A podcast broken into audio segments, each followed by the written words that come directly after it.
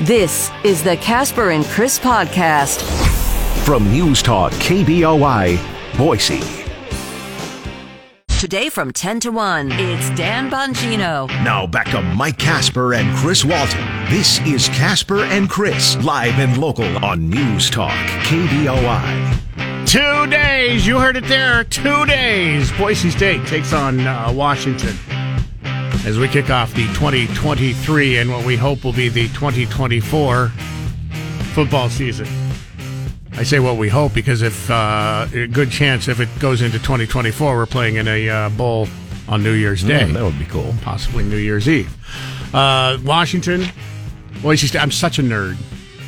Sitting there now every day, starting to read not just news about Boise State and what's going on, starting to read uh, Washington Husky blogs to see what they're saying about Boise State. They're worried about uh, a couple of different things. They're they're worried about the uh, run game, which they said um, could be one of the best in the entire nation. Which I think you know a lot of people here agree with because you've got a returning quarterback that's fast, and you have uh, two running backs that had really successful years. And fingers crossed, the last time Holani was healthy, um, you know he he was a game changer.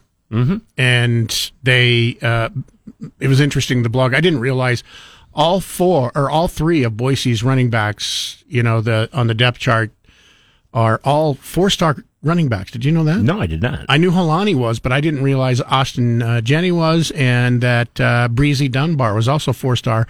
So uh, that that was pretty interesting because they they they said that you know when you go three deep on most uh, teams, even in the Power Five, they don't have three four star running backs uh, on their roster going three deep. You know, now obviously Alabama, Auburn, teams like that do. Um, you just don't see that in non-power five conferences like Boise State. Yeah. Um, one of the other things that I found interesting saying that, you know, they don't have massive speed from their running backs, but all of them are good at cutting back and not getting tackled, um, you know, after that first hit. However, they said their quarterback can make teams look ridiculous because of his speed. Taylen Green. yeah. Well, yeah, and that was you know last year we had uh, uh, Holani rushed for a thousand yards and Jeanty rushed for like eight hundred, but Taylen Green rushed for more than five hundred. Yeah. So it was it's a good running attack last year, even better this year. So, and, and once again, that's coming from, um, you know, news outlets and blogs in the uh, Huskies territory talking about uh, Boise State's team. So, the thing that they said that the defensive line, which has a lot of experience and NFL talent on, will have to not just crash and try to get sacks. And I didn't, I had forgotten that Taylen Green, we had talked about uh, Penix, their quarterback, only got sacked five times last year. Yeah. Um, do you remember how many times that uh, Taylen Green got sacked last year? Wasn't many, was it? Seven. Seven. Yeah. Two more than Penix did. now, granted, Penix started the whole season and, and Green didn't start the whole season, but that's pretty good when you only get sacked seven times. I don't care who, Some what teams- team you are. Some teams' quarterbacks get sacked seven times and a half. Boise State, I think, had uh, a quarterback before Taylen Green get sacked seven times and a half, didn't we? Who, Bachmeier? Yes. Yeah, that happened. To, that was the big complaint of That- that- fans as he held onto the ball too long. that did happen a lot. Yeah. So, um, game is uh, once again pregame activity gets underway at uh, eight thirty a.m. because uh, we have one of the top five games. Uh, at ESPN is calling us one of the top five games of the weekend uh, this weekend. So um, ABC will be carrying the game. Which doesn't happen. I'm talking ABC. You know, the national Yeah. game uh, will be on The, there. the one that anybody can watch. Yep. So you don't have to pay for that. So that's how important and big this game, you know, nationally is is viewed. I, you know, keep your fingers crossed that everything happens uh, uh, uh, going to plan. Um, the other thing that uh, a lot of people don't realize is how well these teams know each other. And and some of the blogs that I was reading goes over the connections between Washington and Boise State coaches. Uh, Washington currently still has coaches that coached at Boise State on the staff. Yeah. Um, and then Boise State has a whole bunch of coaches that coached on the Washington staff that are now coaching on the Boise State staff.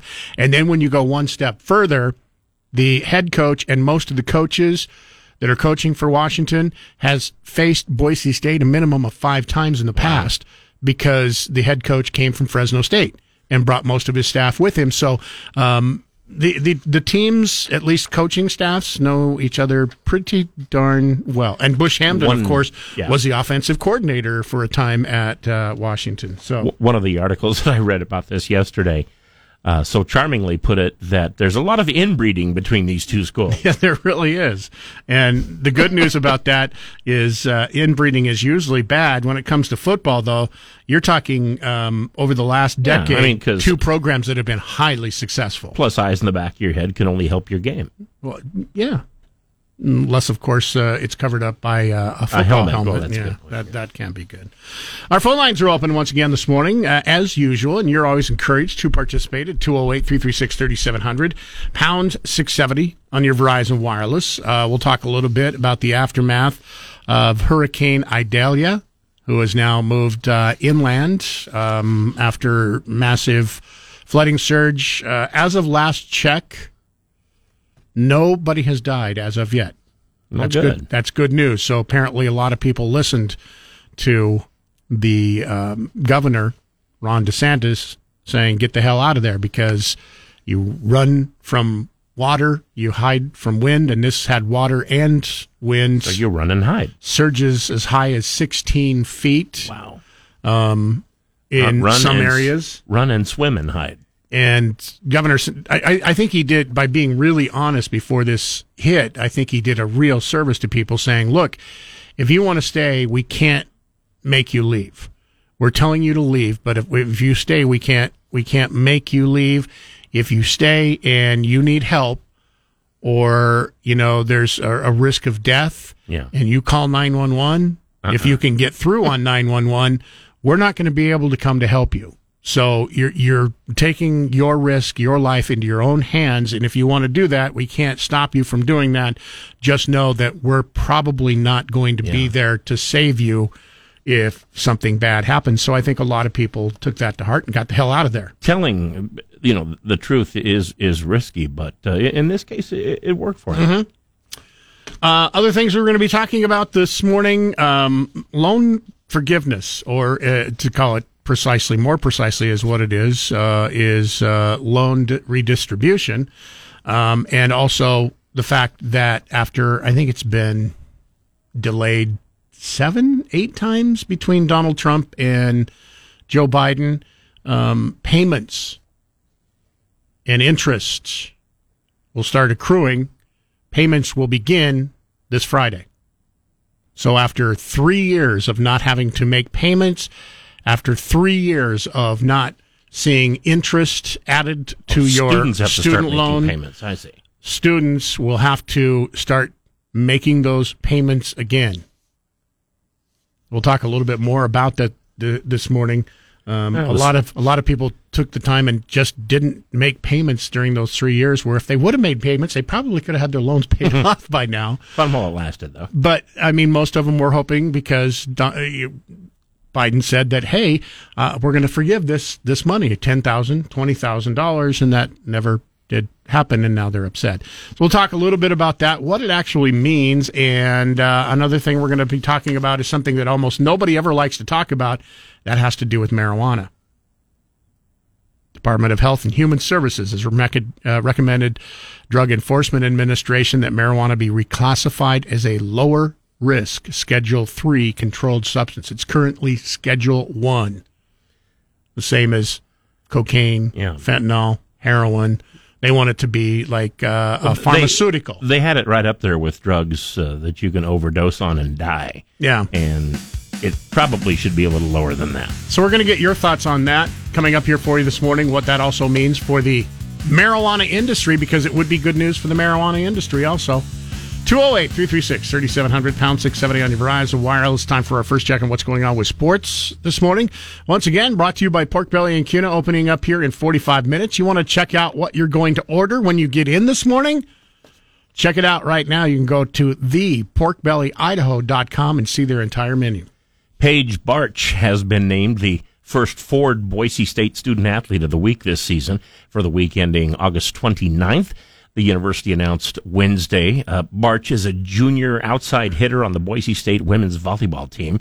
She led the Broncos in kills with more than 20 in each of last week's two wins over Idaho State, adding four assists, four aces, and four blocks. Boise State swept the Bengals 3 0 in Boise, then did the same thing again a couple of days later in Pocatello. The Bronco team travels to Corvallis, Oregon this weekend. They will face the University of Oklahoma on Saturday and then host Oregon State, or the host will be Oregon State on Sunday. This is the second full school year since the NCAA created the name, image, likeness policy, stating that college athletes can make money off personal endorsement deals. This year's starting University of Oklahoma quarterback has signed a deal with an underwear company called Rock'em Socks he can run and pass well, but the company's interest in the Sooner player is mostly due to his unusual given name, General Booty. And that is his given name, General Axel Booty. He is the nephew of former NFL quarterbacks Josh Booty and John David Booty. Josh Booty also played three seasons of baseball with the Marlins. In new advertising, General Booty is modeling underwear with the word Booty written across the back of it. You can also purchase a pair of socks uh, from them featuring Booty's face. That's sports. Get 670 KBOI on Alexa. First say, Alexa, enable the 670 KBOI skill. Then, when you want to listen, say, Alexa, open 670 KBOI. Now back to Mike Casper and Chris Walton. This is Casper and Chris, live and local on News Talk, KBOI. 624 208 336 3700 pound 670 on your Verizon Wireless. Uh, all things pointing to another day of good day with stocks. Dow is up uh, over 150 points as far as futures are concerned. Granted, there's another hour before uh, we open up. We'll talk with Jeremiah Bates coming up here about 45 minutes. Also on the way for you uh, this morning, another chance for you to pick up a $50 gift certificate to Land Ocean. We'll get to that coming up in about half an hour. Let you start working on the Casper and Chris damn near impossible question. And Chicago is going to be in town. Yeah. The band, Chicago, going to be in town. Outdoor uh, concert, uh, Idaho Botanical Gardens and Outlaw Field this coming Sunday night, 7 o'clock. Uh, we have your free tickets. Been giving them away all this week. So if you've been dying and loving to get a chance to get some free tickets to see Chicago, this is the radio station to be, you need to be listening to. We'll give you another chance. It'll be a text and win contest coming up here for you this morning. Text number 208 336 3700. Don't text now. I haven't told you what you're going to text. I will promise it will not be happy birthday to Chris today because Yeah, his birthday was yesterday. Not my birthday anymore. Did you enjoy your Ruth's Chris? Oh, you bet. I I looked in the refrigerator. I didn't see a key lime pie. Thanks a lot for nothing. Yeah, I didn't even have a key lime pie. Did they have key lime pie? I'm guessing They did. they did. They also had. What was uh, wrong with you? They also had something else that was on the um, the chef's you know special menu that is on the first page, and it was sort of a caramel cake, and uh, it was recommended to be my the um, the waiter, and oh my god, it was fantastic. Better than key lime pie? I don't know that it was better, but it was it was good too. Man, look at you. Two birthday cakes yesterday. Mm-hmm. I'm guessing they Derek brought me one in the morning that was awfully nice. did they uh, know it was your birthday? Uh, yeah, they did. Yeah. Yeah. So you probably got ta- you got, you know, probably a nice Oh yeah, little it had a candle on it, and Yeah. It had you know written in chocolate all over the thing. Happy birthday, Chris. That is the uh, good thing about Ruth's Chris is if you let them know if you have a celebration Oh, going yeah. on, uh, anniversary, birthday, whatever, um, they will really take Ren- extra care of you. Now I I don't uh, I don't uh, usually go there on on weeknights. Debbie's schedule has now changed. She used to work in the evenings, and now she's working in the mornings. So uh, we had the evening, you know, free. So we went to Ruth's Chris actually on my birthday instead of on a Saturday. And Renee was there. I never get to see uh, Renee Chiano. You know, he she's uh, uh, one of the managers there, and she's also the one that takes care of uh, individual requests. You know, when people have Right. like if they want to have a, gra- a graduation party or an anniversary party, or they somebody wants to propose, she will set up different scenarios for them.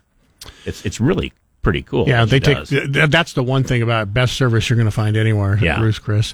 208 336 3700. Uh, Just looking real quickly, we told you about the futures 187 points in the Dow, 29 on the uh, NASDAQ, and 34 on the uh, S and P. So looking across the board as of right now, look, we're going to be opening in the uh, green. A lot of green up there this morning, uh, as far as the stock market is concerned. on the Dow, we'll be going for day number five in a row of the stock market being up. cousin of mine tweeted me yesterday and he says, Happy birthday. Uh, I assume you're going out for steak tonight. Guess we don't have to ask which restaurant.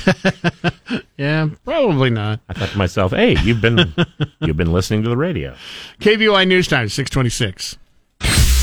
Broadcasting from the Empire Title Studios, we are News Talk, on KBOI. Well, those two used to be best friends. Saw a comedian uh, talking about his uh, wife wanted them to be on the uh, race, Amazing race. amazing race together.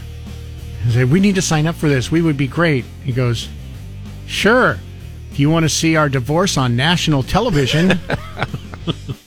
Sounds like Jim Gaffigan. Is that who it was? No, no.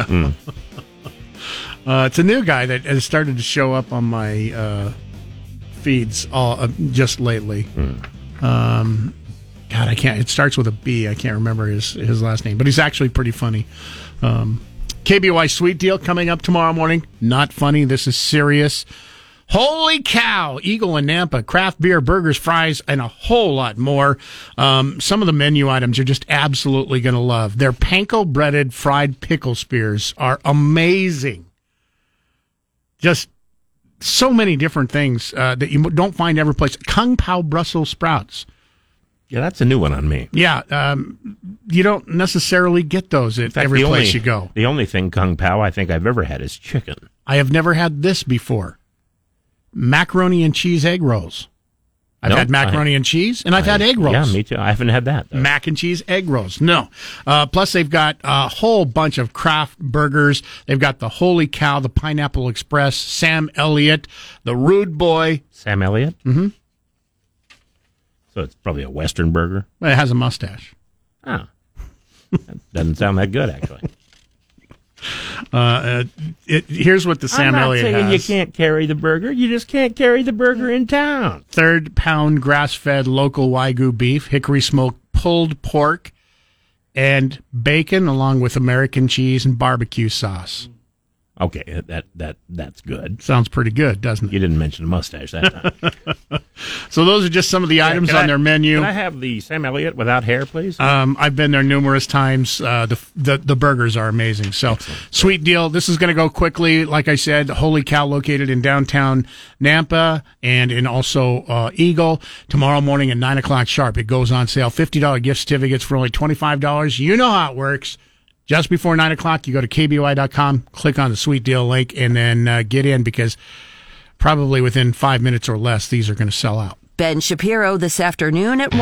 Now back to Mike Casper and Chris Walton. This is Casper and Chris, live and local on News Talk, KBOI. Areas around Tampa Bay were flooded by Idalia's surge as the storm passed off to the west. Those waters have largely subsided. But near the spot where the storm came ashore, the damage is extensive. The top of the roof just caves in on me and my three kids and my grandson. Belon Thomas lives in the hard hit town of Perry, Florida. My daughter is pregnant. She's five months pregnant. But I was able to pull her out of it. Idalia's lingering after effect is the hundreds of thousands of power outages in four states. Jim Ryan, ABC News, Tampa. Around high tide last night, some 34,000 customers were without power, and we were one of them. The power at our hotel going out. City officials this morning grateful that people listened to their advice and stayed home. So Idalia uh, is now a tropical storm as it has moved inland. Uh, as of last report, last check, nobody has lost their lives. Um, living here in Idaho, give me the occasional earthquake and uh, summer forest fires any day over living And- in and every places now- hit by hurricanes or tornadoes. Every now and then we hear about a tornado touching down out in the desert, but usually it touches down for about three or four seconds and then goes away. Uh, yeah, her, uh, tornadoes here in Idaho are completely different uh, than than they are in the uh, Midwest. In that it doesn't seem like they're drawn to trailer parks here. True. And the Wizard of Oz couldn't have been set in Idaho. We occasionally, you know, like you just said, have those tornadoes, but give me Idaho. the occasional tornado that touches down that nobody knows about, the uh, earthquake. Last one that I felt was the big one. When I say big one, big one for Idaho that we had what six, seven years ago, mm-hmm. where lasted for like thirty And of seconds. course, our our biggest one will have been well. Let's see, this October it'll be 40 years ago. And that one actually killed people here in Idaho. Just two, but yeah, that's two school students. two more than it should have. Yeah. Um, I've been through two earthquakes that I could feel. I mean, I've been through more earthquakes, but two that really like were concerning to me. Um, I was in California during the big earthquake um, that so many people lost their lives with during the World Series. 89. Yeah, I was about uh, 30, 40 miles outside of San Francisco when that, that- one hit, and I happened to be in a bowling alley at the time. Is that why you moved here? No, I thought it was pretty cool at the time. I'm like, because that was the first moved- earthquake that I'd ever here, been. Like right after that, didn't you? Nah, it was a little while after it. Um, but I was sitting in a bowling alley and could start to feel it and saw the television screens, you know, that you keep your score on, starting mm-hmm. waving back and forth. And then I hear glasses falling in the kitchen and I look outside of the window and literally the parking lot, I'm not, I'm not saying figurative, literally it looked like the parking lot was an ocean Wow. in that it was there were waves going on in Yeah. the parking lot and i'm like oh, wow that's my first earthquake and i'm going this is pretty cool wasn't scared at all until did i you- got home and saw the you- Hmm. massive damage and the number of people killed in san francisco Did you feel like you were riding the wave? kind of yeah there? yeah I, like i said it, i wasn't scared at all now the one that hit here in idaho um, not too long ago um, that was uh, outside of Challis, stationed outside of Challis, but we felt it here. Um, that one I really remember because I was sitting at home, laying on the couch watching television, and I hear this massive explosion. I mean, it sounds like there's a crack and an explosion, and then everything starts shaking. And at first, I'm going, okay, this is just a little earthquake. And after about 15, 20 seconds, I go, I need to get on the floor. This is a big one Wow. and that one was a little scary too. But I would still much rather have those than uh, hurricane that those people in Florida just had to go through. KBOI News Time 645. Let's get a check on what's going on with sports once again with Chris. It's brought to you by Pork Belly in downtown Kuna. They're opening up in 15 minutes. Albertson Stadium Friday is hosting the 2023 Battle of Boise. It's a triple header of high school football games, beginning with two eight man teams, Oakley and defending state champion Kendrick at 3 p.m. That'll be followed by Emmett against Fruitland at 5:30.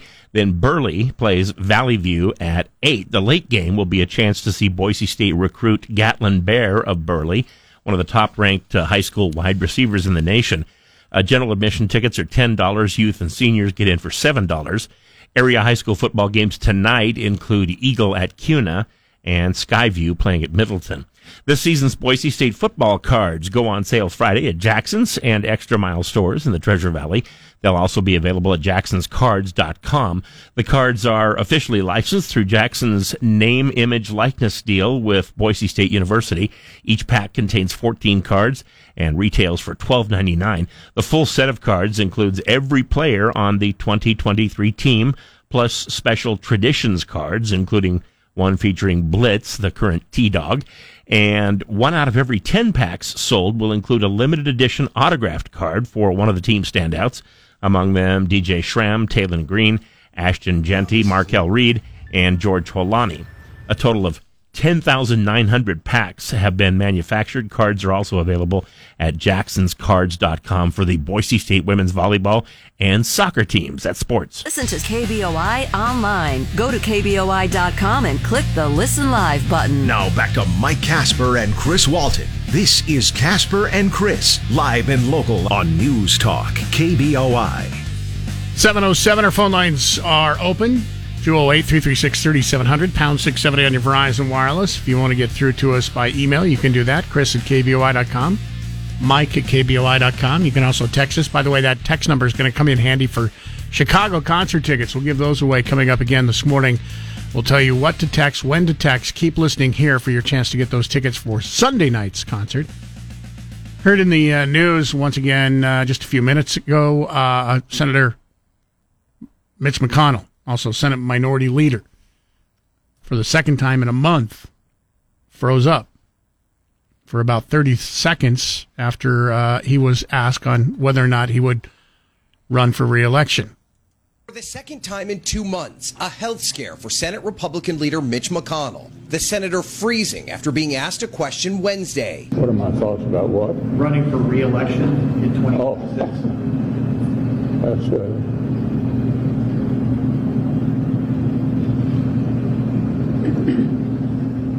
Did you hear the question, Senator? He was unresponsive for more than 30 seconds. I'm sorry, you all, we're going to need a minute. McConnell's spokesperson telling NBC News that the senator felt momentarily lightheaded, but felt fine later. In July, McConnell endured a similar episode where he froze for more than 20 seconds during a press event on Capitol Hill. Been good bipartisan cooperation and a string of uh,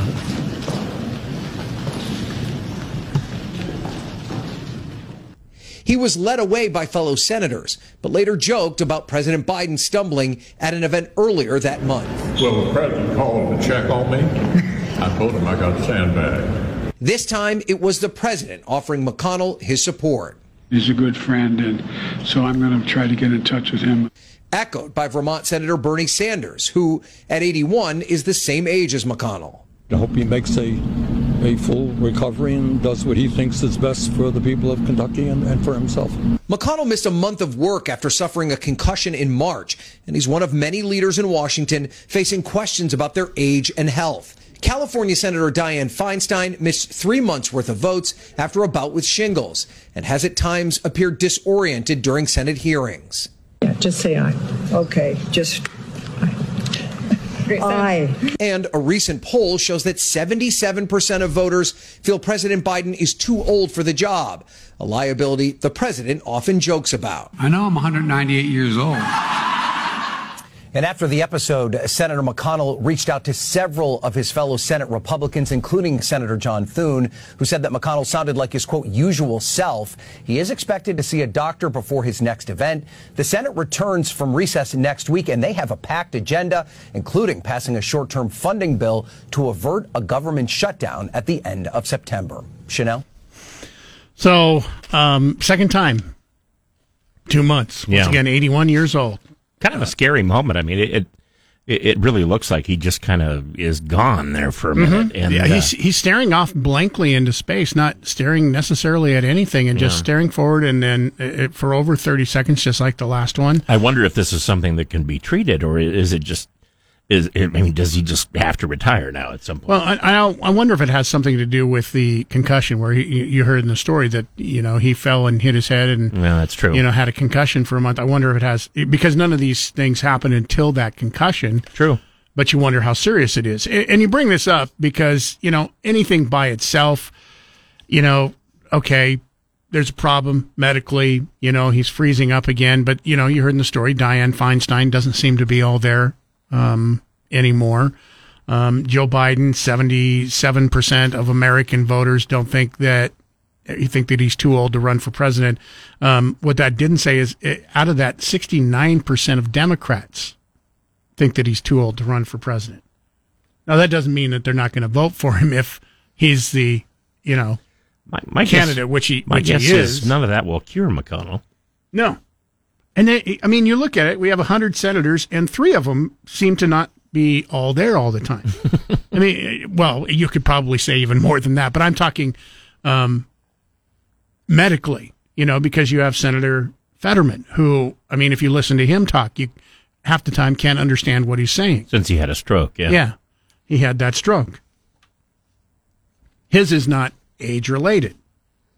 No, it's stroke related, definitely. I mean, because he's what in his forties. Well, and when when McConnell froze up uh, a few weeks ago, people thought he was having a stroke. You know, that was the first thought that, oh no, he must be having a stroke. He Yeah. just completely stopped doing anything.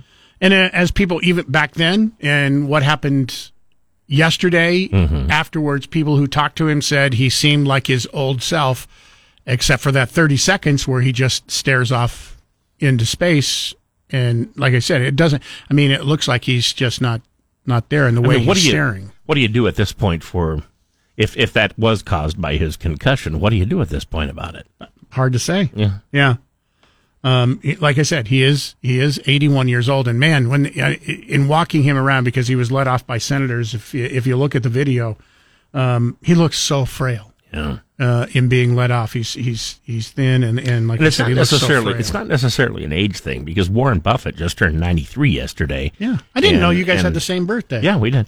And uh, he uh, was, you know, still talking about the, the market and, and investments and stuff like that. And he just is sharp as a tack. you Yeah. know, and really rich. Yeah, I don't know what's going to happen because he's still leading Berkshire Hathaway.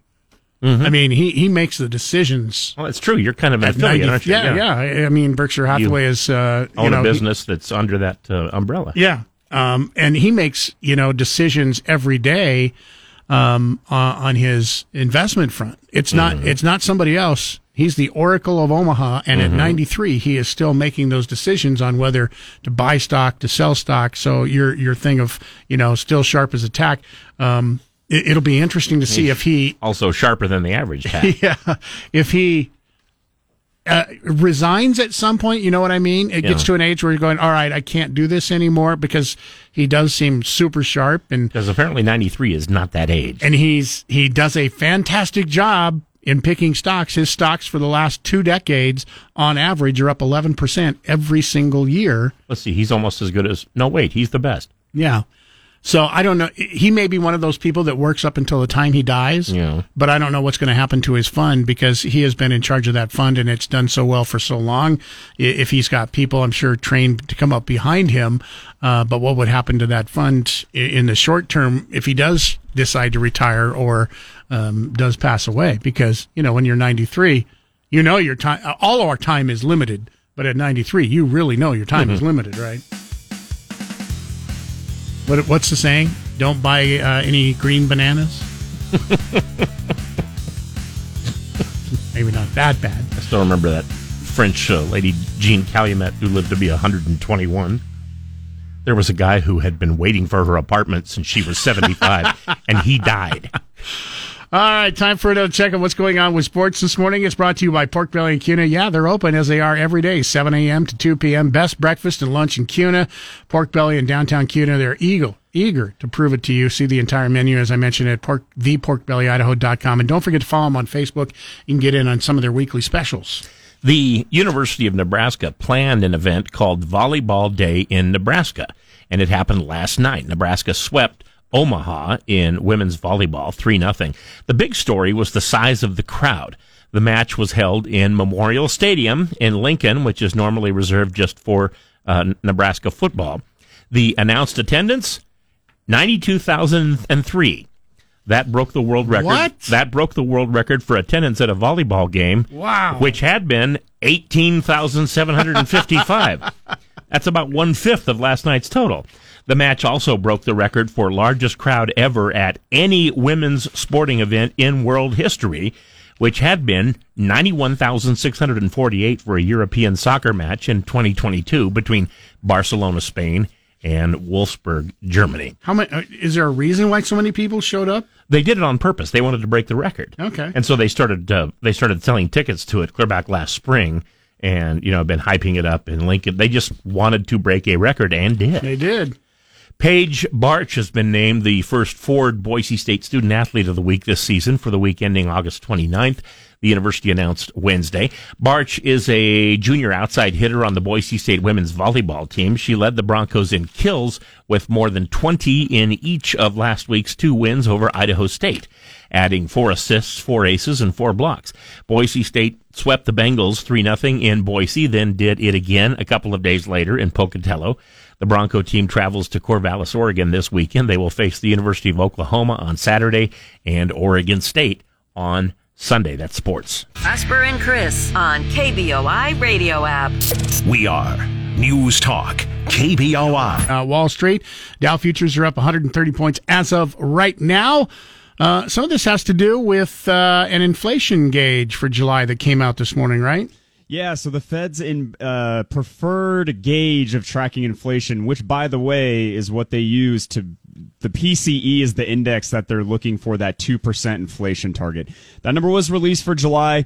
Ticked up slightly on an annual basis. However, these numbers came right in line with uh, expectations on Wall Street and economists. So it was rel- relatively a flat number.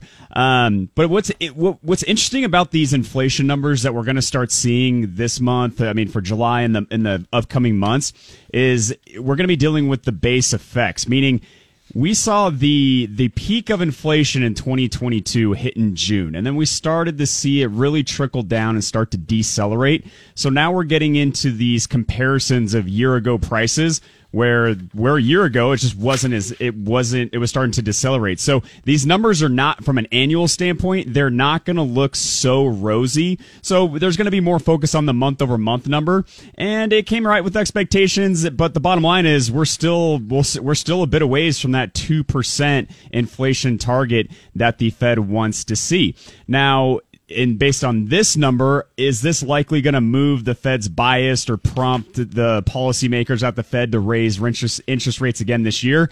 Uh, but not on this number, not in my opinion. I think for September they hold. I think we might see uh, a rate hike if we're starting to see these numbers trend upward. We might see one more rate hike this year, but based on this number, um, I think that this number was right in line with expectations, even though it's above the Federal Reserve's inflation target. But it was interesting because Jerome Powell did indicate at their at the Jackson Hole meeting last week that the central bank was expecting a, a, an overreach, a hot inflation reading for the month of July was not the case. So markets are relatively flat uh, so far this morning. Hopefully that hangs status quo. We might be on track to hit a five day winning streak. We'll yet to see. And uh, happy birthday to the Oracle of Omaha, by the way, Mr. Warren Buffett, 93 years old. I thought you were going to call it the Oracle of uh, KBOI with with uh, Chris Walton no, no. turning close to 93 yesterday. close enough. All right, Jeremiah. Uh, just a really quick question with the stock market. I mean, the Dow is up over 150 points here this morning, even though um, you know the numbers are in line with expectations. Uh, is that just because even though they're in line with expectations, the bad news they're, they're viewing just as good news? Possibly. Is that what the the reason for the Dow being up? Yeah. Yeah, well, and then again, you got to look at the jobs. I mean, we get the jobs report released tomorrow, which could move the needle a little bit, but reality is we're seeing this macroeconomic data that's not they're not big right. they're not big misses to the upside or the downside they're kind of flat so what what predictions are put in place of what our central bank is going to do, these numbers aren't going to shift sentiment either way from a market standpoint. So we're going to see things hang status quo and they're going right. to look towards earnings on companies. And we've seen some beats and some misses. All right. Uh, we'll uh, check on the uh, upside here, see if it can maintains in the futures here in a few minutes when it, when it opens. And then we'll uh, get some updates here throughout the day and talk to you again tomorrow. Thanks, gents. Drive home live and local with Nate Shellman this afternoon at 3. Now back to Mike Casper and Chris Walton. This is Casper and Chris, live and local on News Talk, KBOI. That's us. 208 336 3700, pound 670 on your Verizon Wireless. Toll free if you want to get through and take part in the show, 1 800 529 5264. Uh, you can also email us, text us. Uh, by the way, stay tuned. Coming up after 8 o'clock, I'm going to tell you how you can text to win your Chicago tickets once again today, uh, giving those away for Sunday night's concert, 7 o'clock. And for those of you who are going, oh, a Sunday night, I, I got to get up early for work. Hey, it's Labor Day. Most of us going to have the day off. So uh, sun- Sunday night will be like a Saturday night this week. At least that's the way I look at it when we have Mondays off. Two Saturday nights. Mm-hmm. Um, looking here about the story of Mitch McConnell yesterday and talking about the age of some of the uh, senators and lawmakers that we have and how especially for the uh, president um, being questioned about being too old to be president. 77% of American voters uh, saying that he's too old, and of that, it's 69% of Democratic voters are saying that even they think he's too old to be president.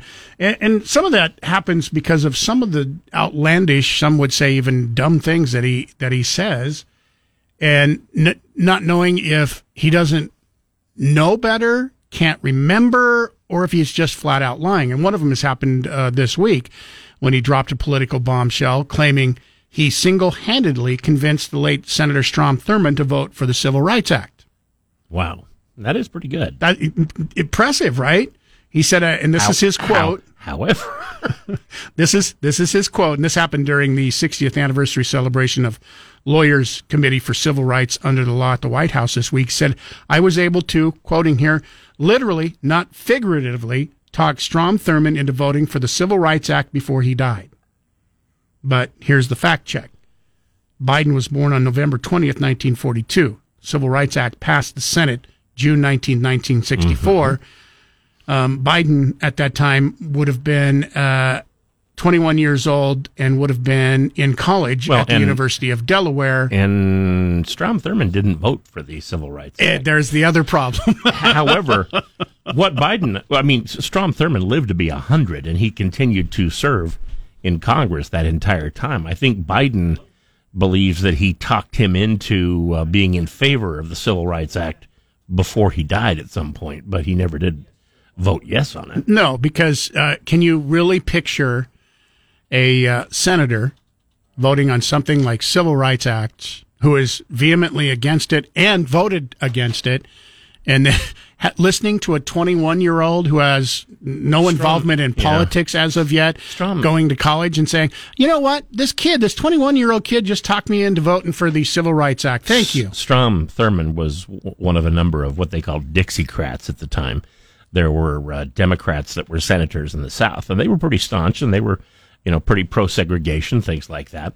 And then Kennedy and Johnson came along. They were also Democrats, but uh, they were in favor of civil rights. And when that all came to a head, a whole bunch of those Dixiecrats uh, changed, uh, you know, parties and went to Mhm. the Republican Party even though up to that point the Republican Party had been fairly active in uh, in civil rights as well. And you know Nixon was a big advocate of civil rights. Now, the White House did try to smooth over his whopper by telling um, reporters that Biden was actually instrumental in getting Strom Thurmond to vote for Voting Rights Act Hmm. in 1980, not the Civil Rights Act. So, but the question once again comes: Okay, did did he forget? Is it a mental lapse, or did he lie on purpose, or is this an age-related thing? Yeah. It, it kind of all ties together what we're talking about this morning. 208 336 3700, pound 670 on your Verizon Wireless. Time for another check on what's going on with sports this morning. Brought to you by Pork Belly in downtown Kuna, featuring smoked coffee beans, plant based energy drinks, fresh donuts on the weekend, and a whole lot more neat eats and hip drinks. The Pork Belly, check it out today. Open seven days a week, 7 a.m. to 2 p.m. This is the second full school year since the NCAA created the name, image, likeness policy, stating that college athletes can make money off personal endorsement deals. This year's starting University of Oklahoma quarterback has signed a deal with an underwear company called Rock'em Socks. He can run and pass well, but the company's interest in the Sooner player is mostly due to his unusual given name, General Booty. And that is his given name, General Axel Booty. He is the nephew of former NFL quarterbacks Josh Booty and John David Booty. Josh Booty also played three seasons of baseball with the Marlins. In new advertising, General Booty is modeling underwear with the word booty written across the back of it. You can also purchase a pair of socks from them uh, featuring Booty's face. Albertson Stadium Friday is hosting the 2023 Battle of Boise. It's a triple header of high school football games, beginning with two eight-man teams, Oakley and Kendrick at 3 p.m. That will be followed by Emmett against Fruitland at 5:30, then Burley against Valley View at 8. The late game will be a chance to see Boise State recruit Gatlin Bair of Burley one of the top ranked high school wide receivers in the nation. General admission tickets are $10. Youth and seniors get in for $7. Area high school football games tonight include Eagle at Kuna and Skyview at Middleton. That's sports. Gatlin Bair, by the way, already had a football game. You see last week? No. Four touchdowns. Wow.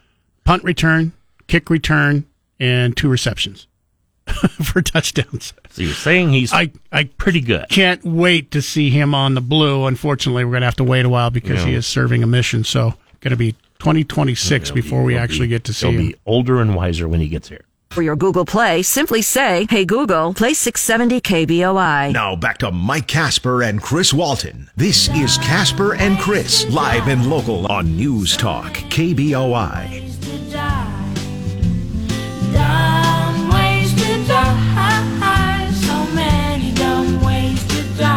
Ah, one of my favorites, Dumb Ways to Die. Um, this one story that you're going to tell us about maybe one of the dumbest ways to Oh, die. yeah. This is a this is a, a headline I found yesterday that I've never actually seen before. Australian man sentenced to prison after raping masked home intruder. This is this is Okay, here's the this, story. this is what happened. See, Australia took away all the guns from everybody, from their Uh-huh. citizens. This is what happened when you're no longer allowed to have guns. You can't So, protect yourself. He didn't get shot with a gun. No, he he he got shot a different way. Yeah, an Australian man has been sentenced to eight years in prison for raping a masked intruder who broke into his home. Melbourne resident Clay Holland, who is 32 years old, will have to serve four years, 10 months of the sentence before he is eligible for parole, a judge ordered on Tuesday. Holland's sentence stems from a March 2021 or 2021 incident in which a masked intruder, later identified as Shane Cox, broke into his home, threatened Holland with a knife, and demanded money and drugs, prosecutors say. However, Holland overpowered Cox, beat him with a baseball bat, and raped him, according to prosecutors. Police reportedly found Cox's dead body hogtied with his mouth duct taped and his pants pulled down two days later. Now, uh, Holland was charged with raping the guy because they thought that was overkill. However, he was he, he That wasn't was overkill. He wasn't charged with killing him or hog tying him or any of that stuff because apparently they still were taking into account the fact that uh, Shane Cox had broken into Clay Holland's house. However, apparently they just still look kind of down on raping someone. Wait, I- the government took away his gun, so what was he going to do? Let him let him rob him, or I? This is this is under that headline he, again. he of- seemed to be pretty much in control uh, most of the time. This is under that headline again of play stupid games, win stupid prizes. yeah, right? exactly. Uh, another dumb way to die, and luckily nobody did here because this is just idiotic. And we have told you so many times about the stupid people at Yellowstone Park who get too close to the animal. Uh, this time, a group of tourists, not one or two, but a large group of tourists, over 20 people, including men, women, and small children, crowded around a grizzly bear with two cubs. Wow, that's uh, not that that's not smart. They were within 15 feet of this mama grizzly. Do you, do you know how protective a grizzly bear is of their cubs? Uh, they don't use the term mama bear lightly. No. Um, people were seen telling the people that you, you've got to leave, that this is super dangerous. But these people, according to one witness, were just absolutely clueless. And this is one of those things where luckily no one got hurt. But more importantly, it, it's so stupid because if a tourist had been attacked by that grizzly, you know what would have happened? The grizzly would have been killed. Yeah. They would have put the grizzly down and they would have been doing nothing more than what they deemed as protecting their own cubs. The video is just just absolutely stupid. But luckily, as I said, uh, nobody did die because if they would have, this would have really been a right.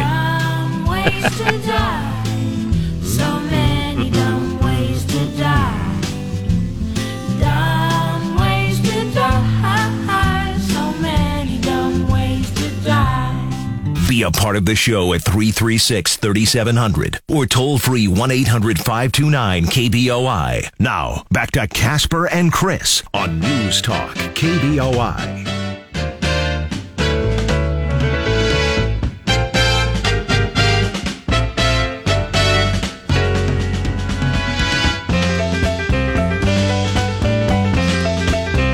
Coming up on Sunday night, this group, Chicago, will be at the Outlaw Field at the Idaho Botanical Garden. Does anybody really know what time it is? Yes, 7 o'clock. That's when they will be performing. Anybody really care about time? Well, I would imagine if you want to see the beginning of the concert, If you would want to be there at 7 o'clock. Show up at imagine 9 why. o'clock, you'd miss all the good songs. We've all got time enough to die. You have a chance to win your tickets once again this morning. One lucky person who is going to be texting into us uh, will have a chance. We'll pick one at random. And today, it's all up to you. You get to pick your favorite Chicago song. That's all you have to do. Text us your favorite Chicago song. I'm very interested to see what song Yeah. everybody actually uh, really, really likes here this morning. Um, text your favorite Chicago song to 208 336 3700. That's it. That's all you have to do. Um, we're going to give you a little over an hour to do uh, your texting, and then uh, coming up next hour, nine o'clock hour, we'll pick one person from uh, all the people who have texted in at random to uh, get their tickets. You don't even have to agree with their song.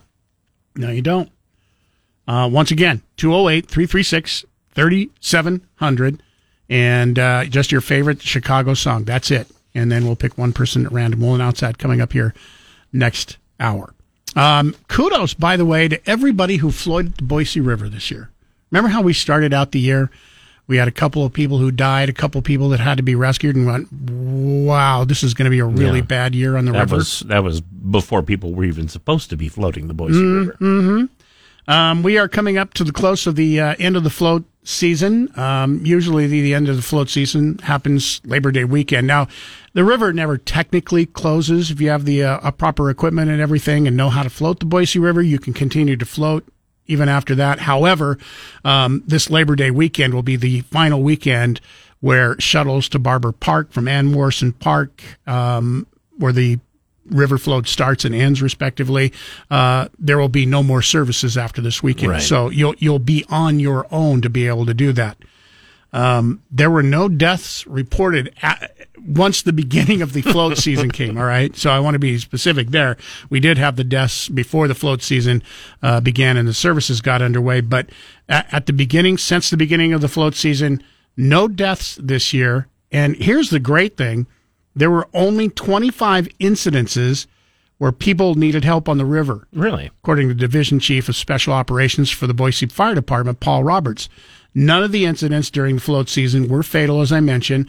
Um, to give you an idea of how great you guys did this year, last year there were 137 times that the fire department had to be called out to help somebody on the river. And this time they weren't called or just didn't go. There were only 25 incidences where people needed to be helped on the they, river. they- then they they were called and did go, but Mhm. okay.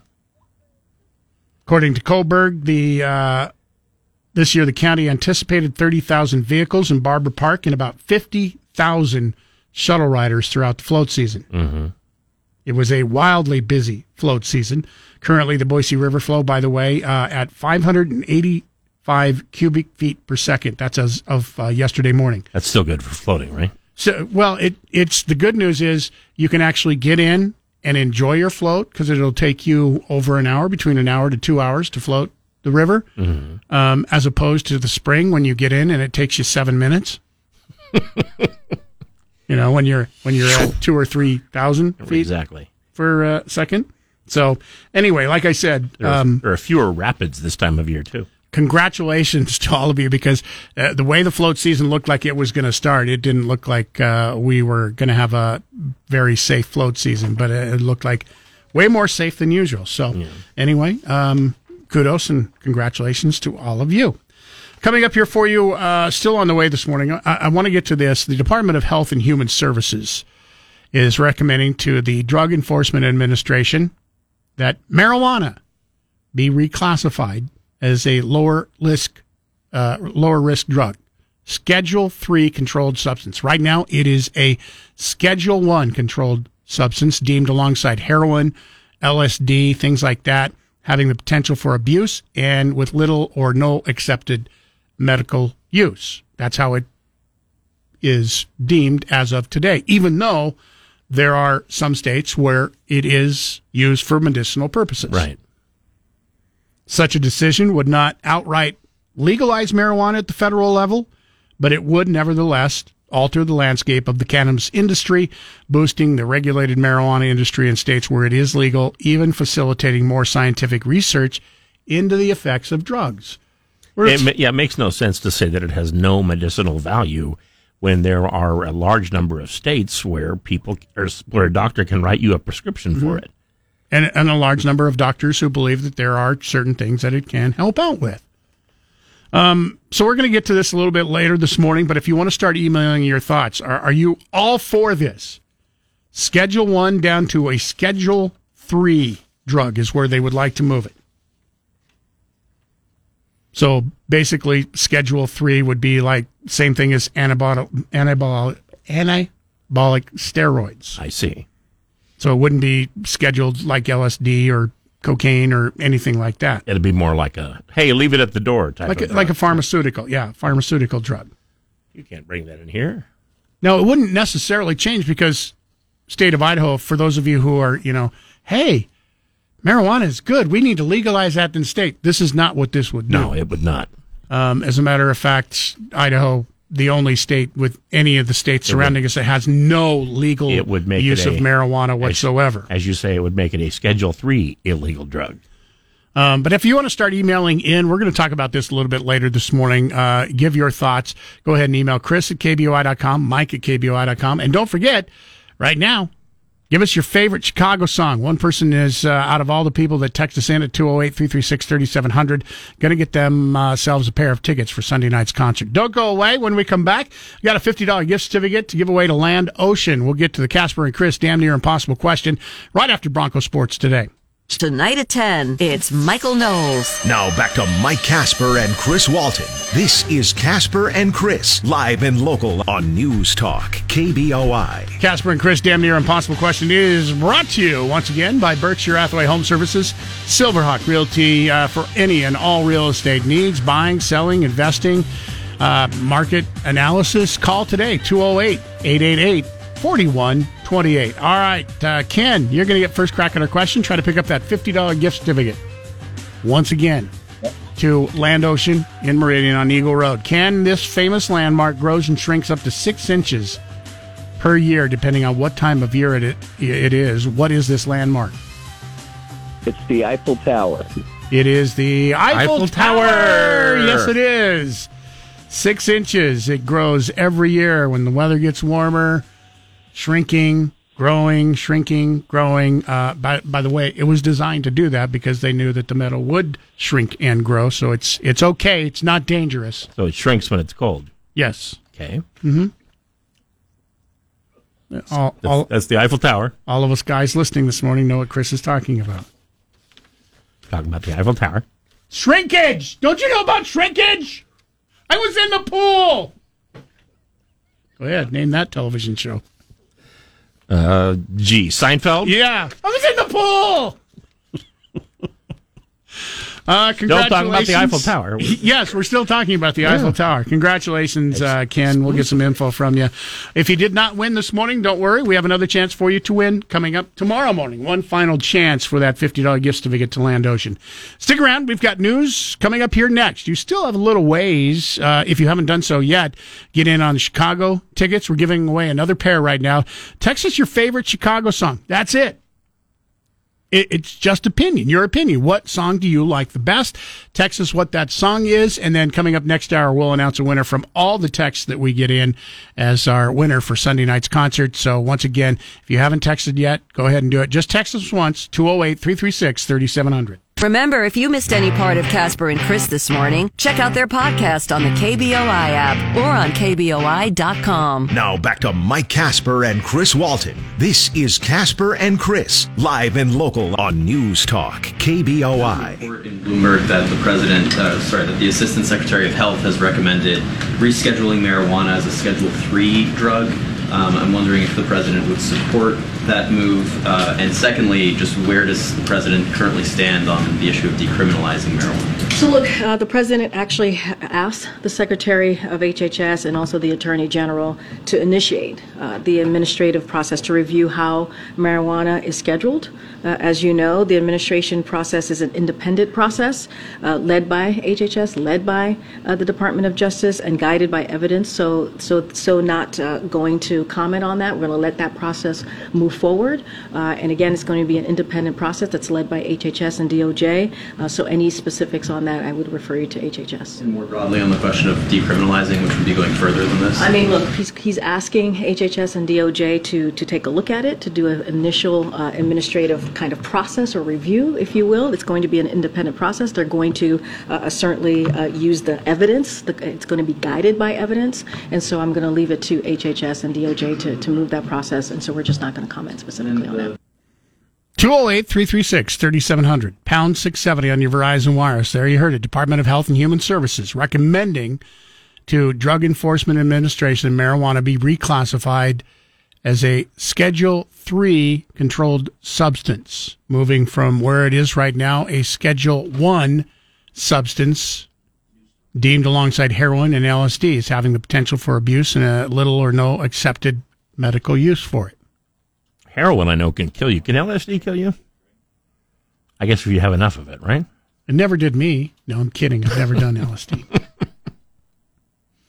Yeah, I'm not sure about that. The DEA, which said it has the final authority to classify a drug under federal law, confirmed it has received a recommendation from HHS and said it will now initiate its review, a process that could take a few months. If DEA follows the health agency's recommendation, marijuana would be placed in the same category as uh, anabolic, anabolic steroids and ketamine, which can be obtained with a prescription. Now, such a decision, for those of you who are listening and go, oh my gosh, federal government is going to legalize No, marijuana? That's not what they said. No, this would not legalize in any way, shape, or form at the federal level, but it would alter the landscape of the cannabis industry. It would boost the regulated marijuana industry in states where it is legal, even facilitate, according to experts, more scientific research into the effects of the drug. Marijuana legalization has increased, garnered bipartisan support. 23 states and uh, Washington, D.C. have legalized recreational marijuana. So almost half the states, and also medicinal use is lawful in 38 states. According to federal survey data, an estimated 36.4 million people aged 12 and over used marijuana during the past month. How many? 36.4 million over the age of 12 years old have used marijuana in the last month. There's quite a few. Now, the number of Americans diagnosed with cannabis use disorder has also risen, according to federal data. Under federal tax code, this makes a big change also. Companies cannot deduct many ordinary business expenses uh, as it is currently under code if they deal in Schedule 1 or 2 controlled substances. That prohibition would no longer apply if marijuana becomes a Schedule 3 substance, which would finally allow many cannabis companies to turn a profit, according to Griffen Thorne, cannabis industry attorney based in Los Angeles. Cannabis, cannabis company stocks, by the way, as you would guess, um, rose quite a bit on Wednesday afternoon after the recommendation became public. I was curious about that cannabis use disorder. I looked that up. That's a mental thing where you're not physically addicted to it, but you're mentally addicted to it. In other words, you think you need it all the time. Has the time come? Should this be a Schedule 3 drug? Or do you think it should remain a Schedule 1? How many numbers are there? Three. Oh, One, two, and three. three sounds good. Mary Jane writes in. That is your real name, Mary Jane. I see what you did there. Um, although it would be quite a coincidence if your name really is Mary Jane. Uh, well, it's at least refreshing to hear them admit that they have been wrong about pot all along. It should have never been a class one narcotic, and they knew that from day one. It's ridiculous to put it in the same class as heroin. I'm surprised it took till now for them to acknowledge this fact. The bottom line, it's all about money. But they are short on beds in prison because so many people love pot. It's harmless and has many benefits to those who use it and to some who don't. Like road rage. And again, if you're smoking it all the time, or you're going into debt because of it, or losing jobs or something like that, that turns out that is a mental problem, and uh, you probably just have an addictive personality because uh, apparently physically you don't get addicted to it. But mentally you can. Yeah. Paul in Nampa. You want to see uh, the uh, marijuana industry uh, get their MJ moved to a class three drug? Well, I think it's going to make it more readily available to uh, people that are underage, say uh, preteens and teens, and uh, up to 18 years of age. I, I, I think it's a mistake. Now, how, don't think they're how, how so do you think it, uh, just by changing it from a Schedule 1 to Schedule 3 would make it more readily available to people under the age of 18 because it's even right even if it does change it doesn't make it that it's legal if you're under the age of 18 that you can use it Yeah, but they'll still find ways of getting it. Don't, don't they do that now Yeah, but do we have to make it easier and more readily available to them? That's what I'm trying to get at. I, I think you, you're opening up a Pandora's box by doing this, and you can't you can't close it back up. It won't fit back in the box. Or your toothpaste, you can't put the toothpaste back in the tube once you squeeze that toothpaste out. Um, You mean if it's not if it's not working out in the future, there will be no way to uh, outlaw it again? Uh, I, yeah, that that's the problem. You see, there's not enough data. This is not your this is not your grandmother's marijuana that we're talking about. It's not. i didn't even realize my, my grandmother did marijuana Ne- neither of mine did. Okay, well, let me put it a different way. This the marijuana that you can buy today over in Oregon is not the same marijuana you could buy in the 70s. It's much different. It's it's 20, 30 times stronger, and they have no way of knowing how how much THC content is in each bit that they sell you. They have a certain idea how much is in there, but they can't tell you how strong it is. So what happens is you get hooked on, and I hate this word, but you get hooked on the stronger stuff, so you need stronger to get the high that you once got. And it's progressive.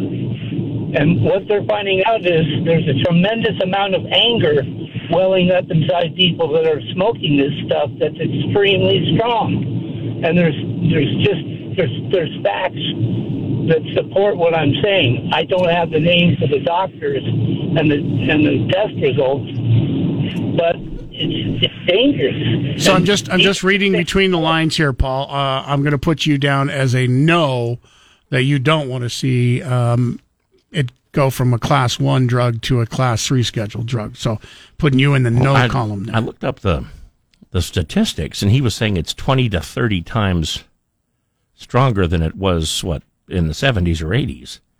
Uh, according to this, it's three times stronger. Yeah, twenty times. If you say twenty times stronger, that that that would make it quite strong. Not that I know. I'm not. By the way, I am not a drug expert in any way, shape, or form. I can't even speak to uh, marijuana, um, having not done it. Not in the time that I did do it back in my 20, I didn't enjoy it at all. There's a website called addictioncenter.com, and they're against the use of, of marijuana, but even they say the potency in the last 40 years has tripled, just meaning it's three times what it was, not 30 times.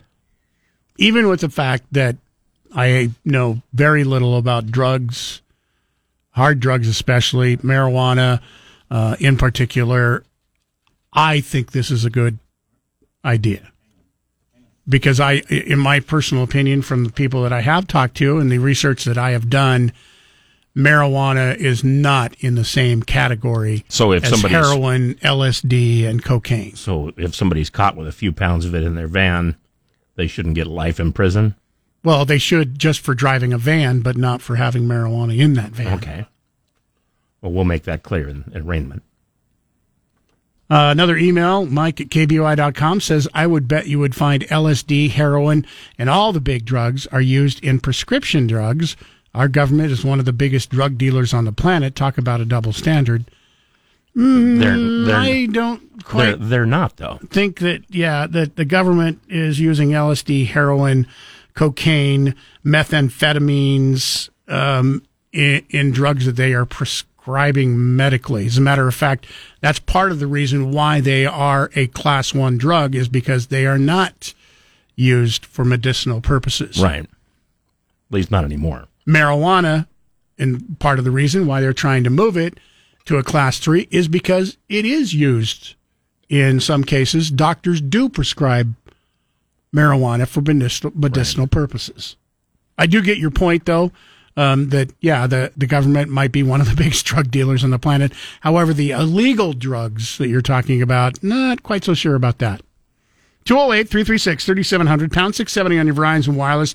What do you think? This is a uh, Department of Health and Human Services recommendation moving marijuana from a class one drug to a class three drug. Yes or no? Pretty simple. And then why? 208 336 3700. Download the KBOI radio app for free for your Android or Apple device. Now back to Mike Casper and Chris Walton. This is Casper and Chris, live and local on News Talk, KBOI.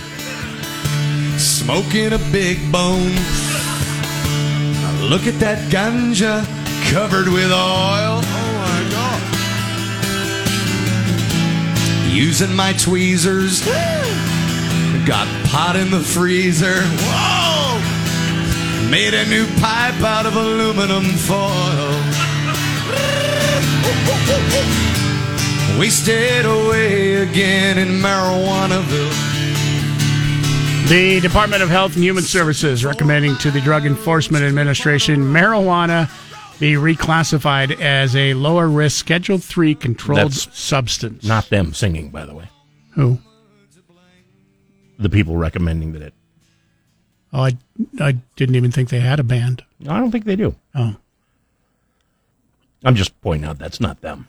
thank you. That was somebody else. Glad you did that because we were all confused up mm-hmm, until that mm-hmm, point. Okay. 208 336 3700, pound 670 on your Verizon Wireless. What do you think? Are you in agreement? Do you think it should be rescheduled? Should it ever have been scheduled there as a fir- in the first place? Bill in Nampa, listening on 670 AM this morning. Thanks for being patient. Your thoughts? Did you say Bill? That's what I said. Okay. Hi. Um, number one, if we compare it to uh, alcohol, I called in the last time he had this program on and got my spills in there, and then we went off the air. But if it's legalized, it's regulated. If it's regulated, the THC is controlled. If it's regulated, um, look at beer. Teenagers drink beer. How many car accidents in beer? How many or alcohol? How many spousal abuse cases? We have all that documented.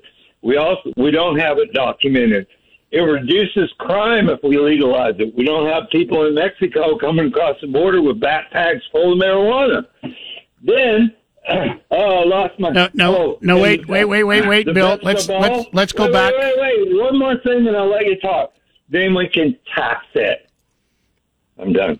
All right. Okay. Let's go back to what you said about hey, if we legalize it, there won't be any more coming in from Mexico.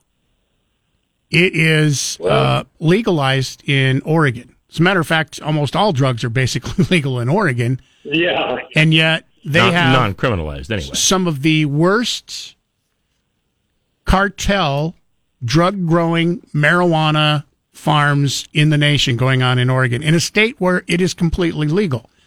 So your claim of it, your claim of all of a sudden the drug cartels won't be partaking in marijuana if it's legalized doesn't seem to be true. Well, okay, I'll take that. But I'll tell you a really quick story. I was at the VA the other day. Lady was doing acupuncture.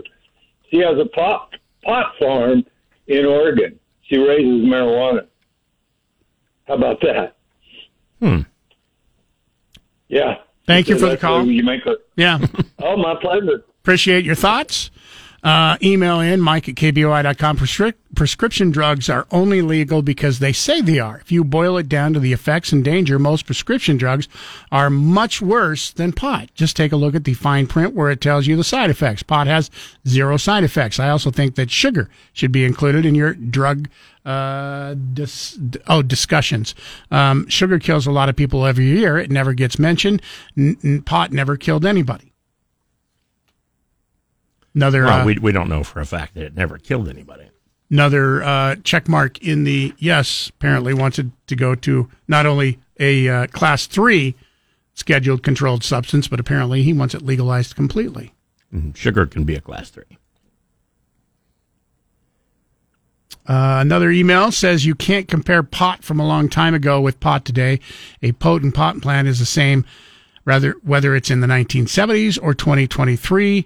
They do use those drugs like heroin, etc., as a base to create all sorts of prescription drugs. Drugs. So no, they don't prescribe you to drop acid, but it may have the same ingredients as acid might have.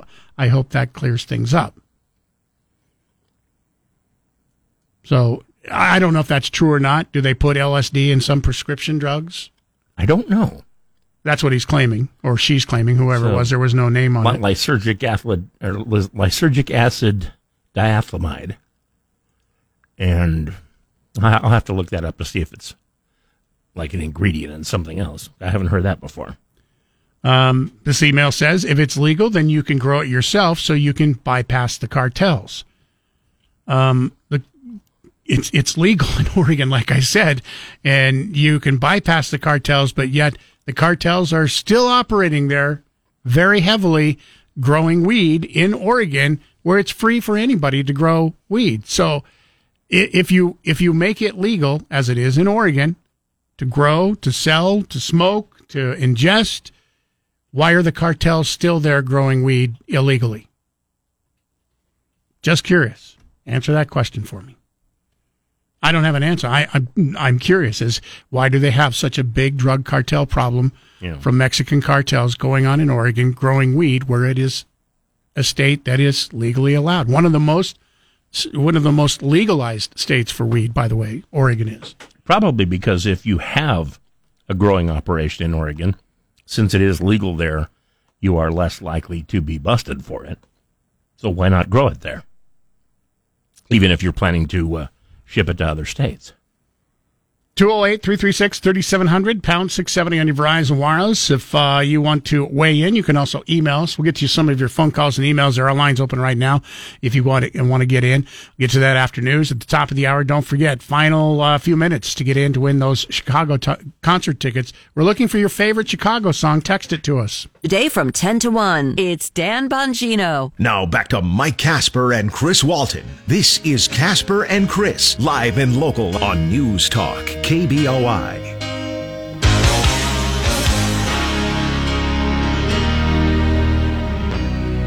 You know our love was meant to be the kind of love to last forever. And I want you here with me. Chicago is going to be here on Sunday night, Outlaw Field, Idaho Botanical Garden, and we have your tickets once again this morning, giving you a chance to win. That was one of their big hits. You're the inspiration. Wasn't that from Karate Kid? If I remember right.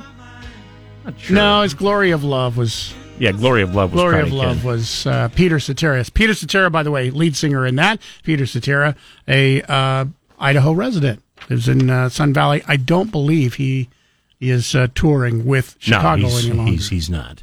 Um, we're giving away tickets. You've got a few more minutes to get your text in at 208 336 3700. All you have to do is text us your favorite Chicago song. That's it. So simple.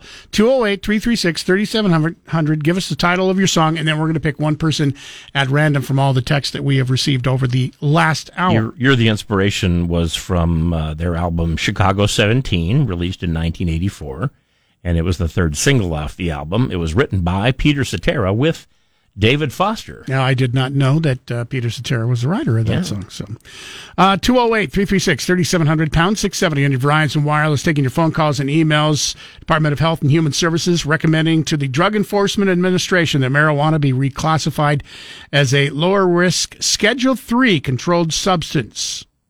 Right now, currently listed as Schedule 1 controlled substance, which is right there Mhm. alongside heroin, methamphetamine, LSD, crack. Are you in favor of this? Do you want this to happen? Is it is it about time? Crack is just cocaine, right? Well, it different form of cocaine. You But yeah. smoke it instead of snort it. Sure. Um, if it's legal, talking here about the cartels in Oregon, that they are no longer a cartel, but a legal business. Maybe if they are allowed to be legit, a lot of the crimes that they are accused of will stop because they're working above the table.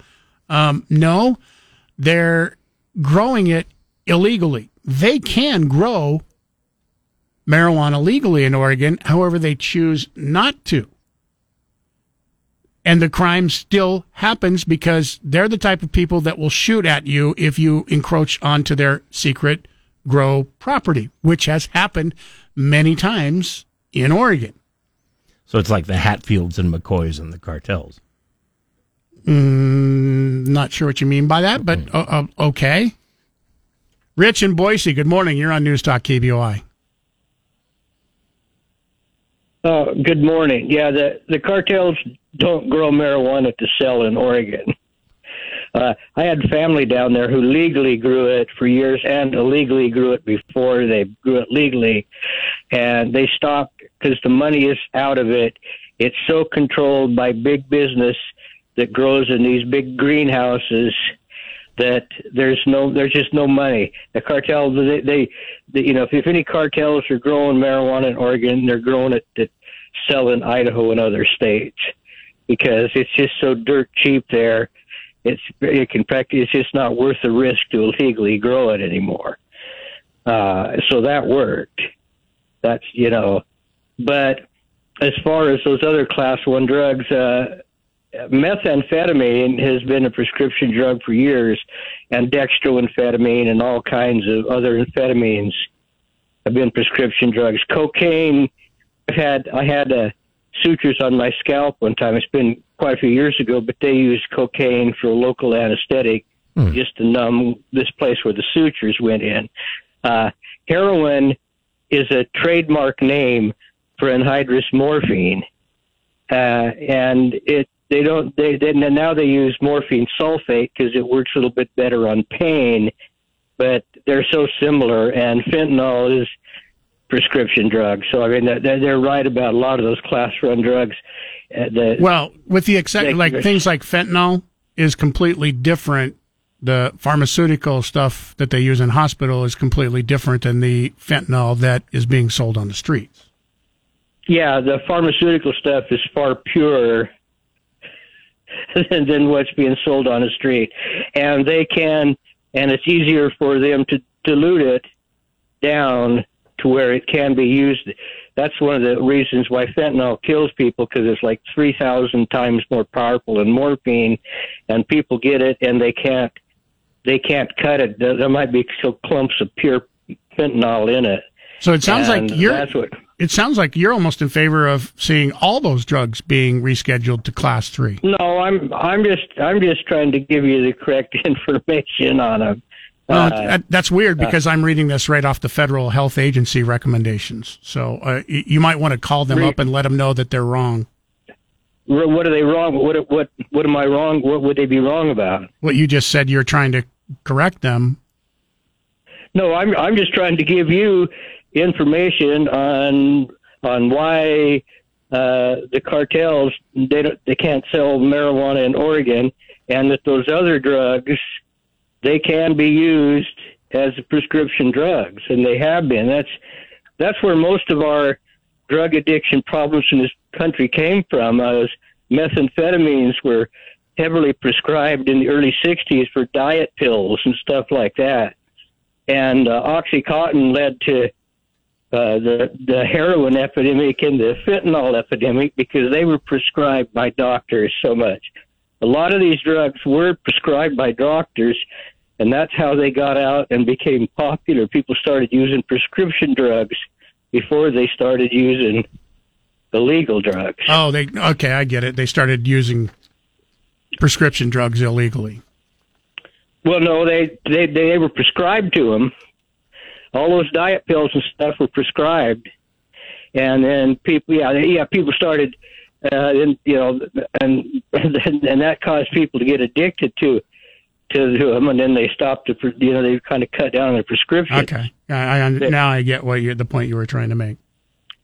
Yeah, it's the you know it's you know, I mean it was it was doctors just like the OxyContin thing.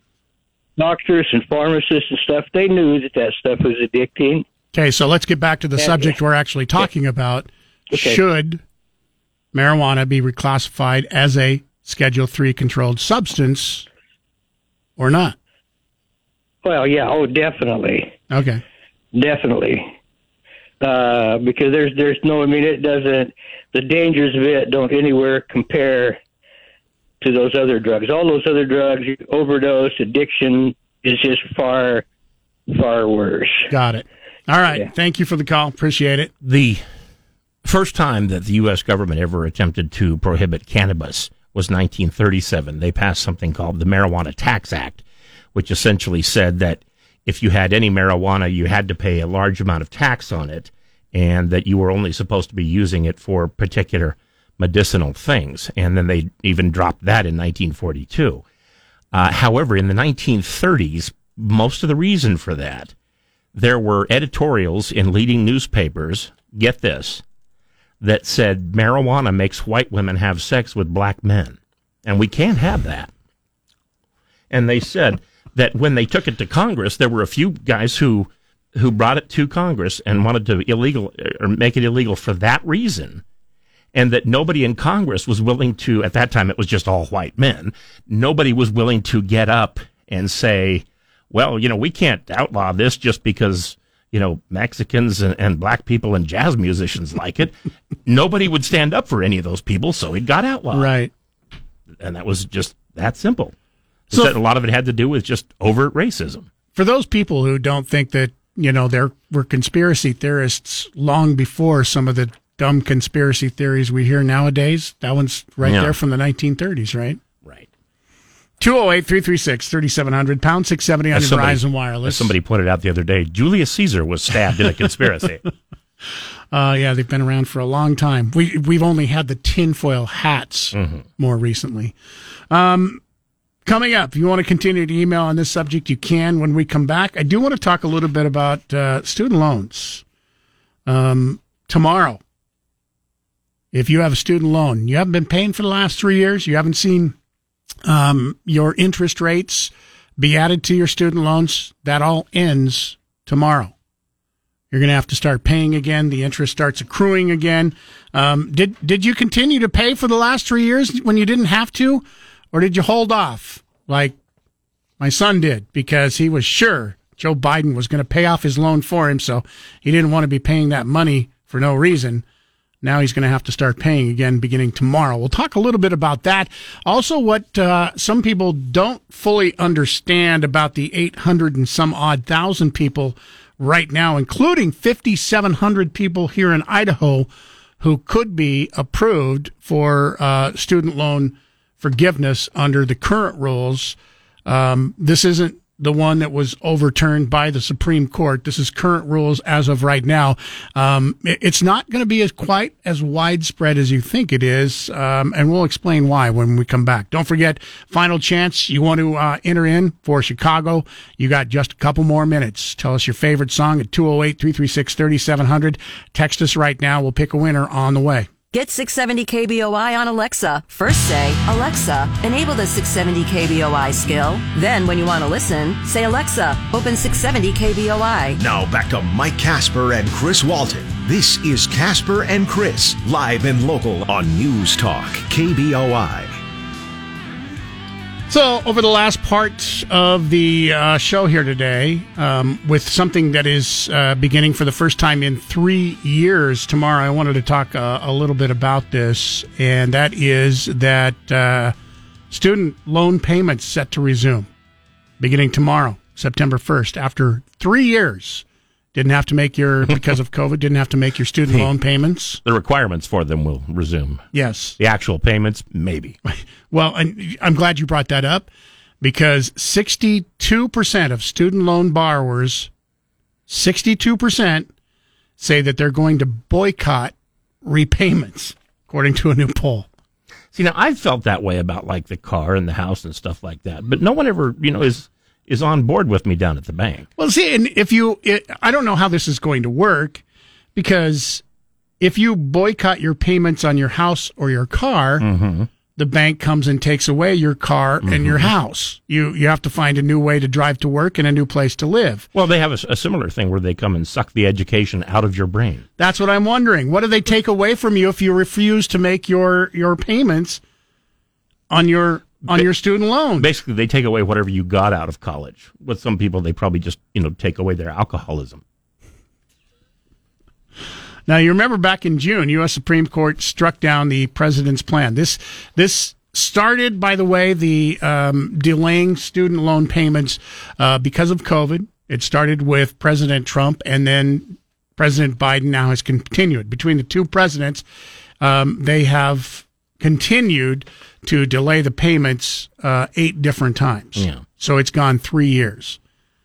the crazy part about this is that during the last three years, not only did you not have to make payments, but your interest didn't accrue anymore. So your loan stayed exactly the same, yet a huge majority of people made absolutely no payments during that three years. Where a lot of people could have their student loans paid off had they continued to pay, make their payments and not accrued any interest. And, and one of those people, I say this, is my son. And we've had a conversation about this because he still owes about $18,000 in student loans. And I'm like, are you still paying? And he could have, during the whole time with COVID, his, his job was still there. He didn't take a pay cut, anything like that. Uh, and he makes pretty good money. And I'm like, "Yeah, are you still continuing to pay some of this off every month, even though you're not required? And, you go, and he said, no. And I go, why aren't you? I go, you can have this paid off fairly quickly if you just do this. I go, you don't have interest accruing.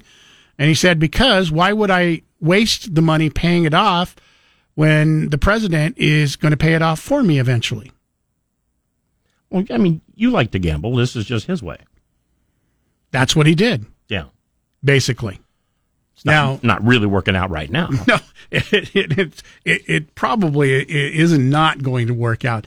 Now, there have been, for some people, about 800, little over 800,000 people are going to get uh, loan forgiveness, or as it should be called, uh, loan redis- redistribution.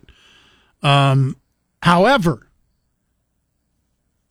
even though this sounds good and people are going, oh, I might be one of those people that are going to get my loan or ten or to twenty thousand dollars forgiven.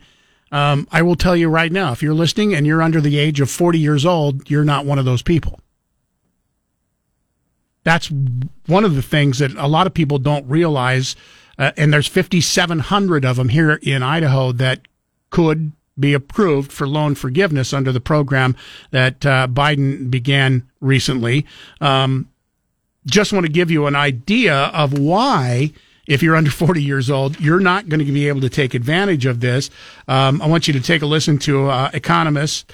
Um, she appeared uh, recently on a program talking about the uh, student loan forgiveness. Her name is Jade Warshaw. She's an economist and talking about what very few people don't understand about Biden's new loan bailout. Oh, it's absolutely terrible. These plans, they're really pulling the wool over people's eyes because they go, oh, there's forgiveness here. I don't have to pay my loan.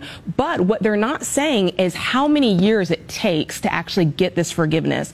If you have $12,000 of student loan debt, that's the bar getting into this. And you're going to have to pay for 10 years in order to see that forgiveness. And then for every additional thousand, you pay another year. So the average person has about $30,000 of student loan debt. That's 30 years they're going to have to pay before they see this forgiveness at the end of the rainbow. Yeah, I it's a bait and switch. It's a bait and switch. And student loan repayments have been paused, though, for over three years. Uh, Americans are waiting, and they they were waiting for a bailout. They thought they were going to get it forgiven, so they didn't pay back. I guess. Oh, that's right. You know, during this three year pause, we only saw that about 1% of borrowers continued to make payments and saw it as an opportunity to say, look, I can make payments. They're going directly to the principal. I could get debt free if I just put the pedal to the metal. But only 1% of people actually did that. And we've seen the studies come back that the others who did not take that windfall, they spent it on other debt like cars,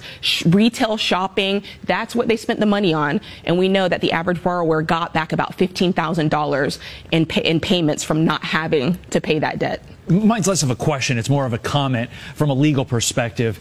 If Biden's Plan A, student loan plan, didn't work in the Supreme Court, what makes him think that Plan B, which is less legally tenable, is going to pass through the Supreme Court? I think the answer is clear. He's doing this July, quote unquote, of 2024, right after the Supreme Court's next term ends next year, setting up for the I- I election so he didn't- buys more votes that. again. I didn't.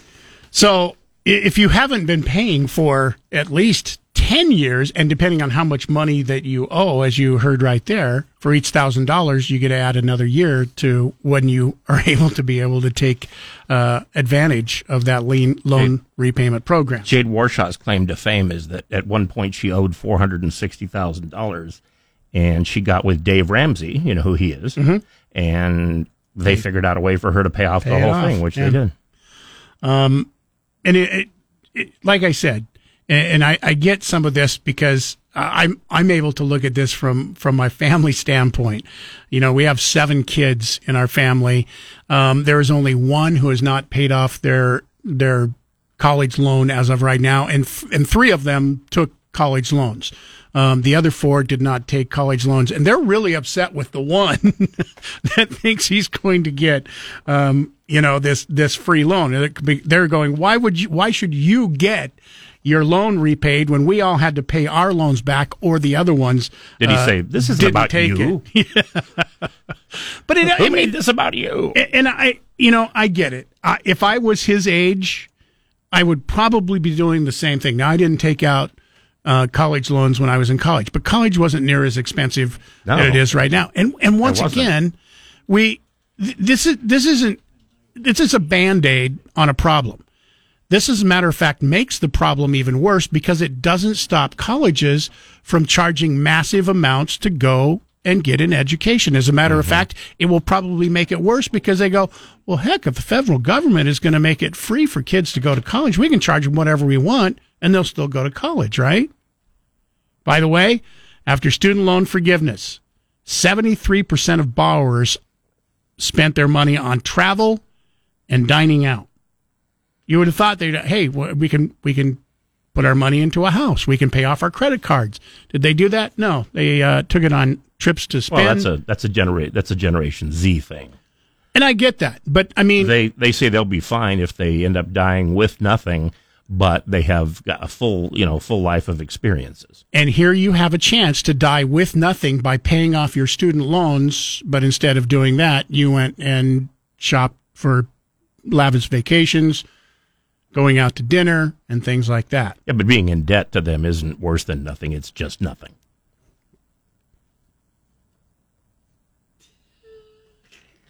trying to follow that. I don't think I can. 208 336 3700, pound 670 on your Verizon Wireless. Uh, once again, we'll take a break. Your thoughts, if you want to weigh in, here's your chance to do it right now. Broadcasting from the Empire Title Studios, we are News Talk, KBOI. 934. Uh, congratulations going out to Kathy Adams of Middleton. Kathy's favorite song is uh, You're My Inspiration by Chicago. She was chosen at random to get a pair of tickets to see Chicago. Congratulations, Kathy. Um, we have one more pair of tickets. We'll be giving that away coming up tomorrow morning. Keep in mind when we give the tickets away, you have until tomorrow at 5 p.m. to pick them up here at our studios. So tomorrow morning, your final chance to win those tickets will be coming up, and you will just have to know that if you can't pick them up before 5 tomorrow, don't try to win them. All right. We want everybody who has a chance and would love to see Chicago have a chance to win. We'll give you another chance coming up here tomorrow morning. And uh, nice job to everybody who tried to get through. It looks like I was just doing uh, kind of an informal poll here Yeah. too. Twenty-five or six to four seems to be by far and away the Mm, that's a good one. favorite. You're the inspiration came in second, but uh, twenty-five or six to four seems to be the favorite of most people who uh, tried to uh, win our tickets this morning. Anybody say "Color My World"? There were a, couple of those. Oh, cool. Yeah.